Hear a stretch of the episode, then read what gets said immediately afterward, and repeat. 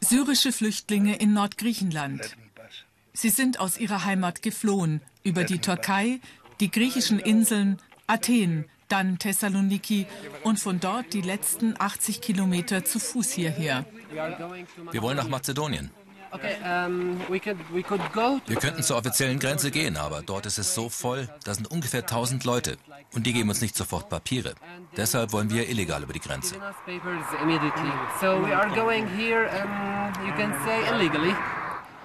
Sie alle wollen nach Idomeni, ihre letzte Station im Norden Griechenlands. Allein am Tag unserer Dreharbeiten schätzen wir die Zahl der Flüchtlinge auf rund 1000. Und so geht das hier schon seit einem Jahr. Sie wollen nach Nordeuropa, nach Deutschland, Holland, Dänemark oder Frankreich. Idomeni, das war zuvor ein verschlafenes Dorf, keine tausend Einwohner. Doch jetzt spielt sich hier Tag für Tag eine humanitäre Katastrophe ab. Es gibt keine Zelte, keine Toiletten, keine Waschgelegenheiten. Alle, die wir hier treffen, wollen über die grüne Grenze gehen.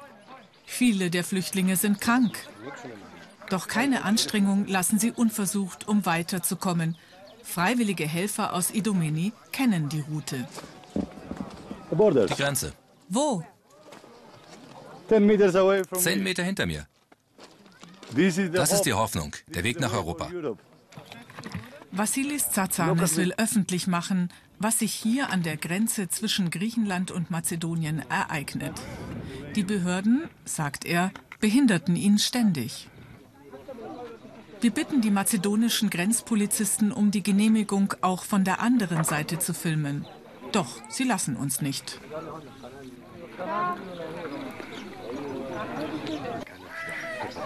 Schon seit knapp einem Jahr versorgt Vassilis Tsatsanis die Flüchtlinge so gut er kann. Vor drei Wochen sind Medikamente aus Deutschland eingetroffen. Eine der wenigen privaten Hilfslieferungen hierher. Die griechischen Behörden müssten, um öffentliche Hilfsgüter zu erhalten, die Zahl der Flüchtlinge an die UNO melden. Doch das geschieht nicht. Seinen Job als Dokumentarfilmer hat Vassilis Tsatsanis vorübergehend an den Nagel gehängt. Er hat es sich zur Aufgabe gemacht, das unglaubliche Elend festzuhalten. Auch Fotos hat er gemacht, die Flüchtlinge zeigen, die aus Mazedonien geradezu geflohen sind, wieder zurück nach Griechenland. Es sind Bilder von Verletzungen. Banden haben Flüchtlinge immer wieder ausgeraubt. Wer nichts hatte, wurde misshandelt. Auch auf die Pässe hatten es die Kriminellen abgesehen. Ein Armutszeugnis, das Flüchtlinge in Europa um Leib und Leben fürchten, meint Vassilis. Doch da sei noch ein anderes Problem. Vor sechs Monaten ging eine neue kriminelle Operation los. Die Mafia ist hinter den Pässen von Syrern her. Ein syrischer Pass kostet 3000 Euro. Europa müsste alarmiert sein. Schließlich weiß man nicht, wer mit so einem illegalen Pass einreist. Vielleicht Terroristen des Islamischen Staates oder die Mafia. Jeder kann mit so einer falschen Identität nach Europa kommen.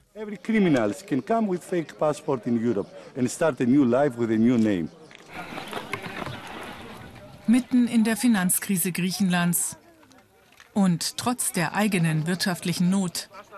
Viele Dorfbewohner helfen, die Flüchtlinge zu versorgen. Alle hier wissen, es ist die letzte Stärkung vor dem Grenzübergang nach Mazedonien in eine ungewisse Zukunft.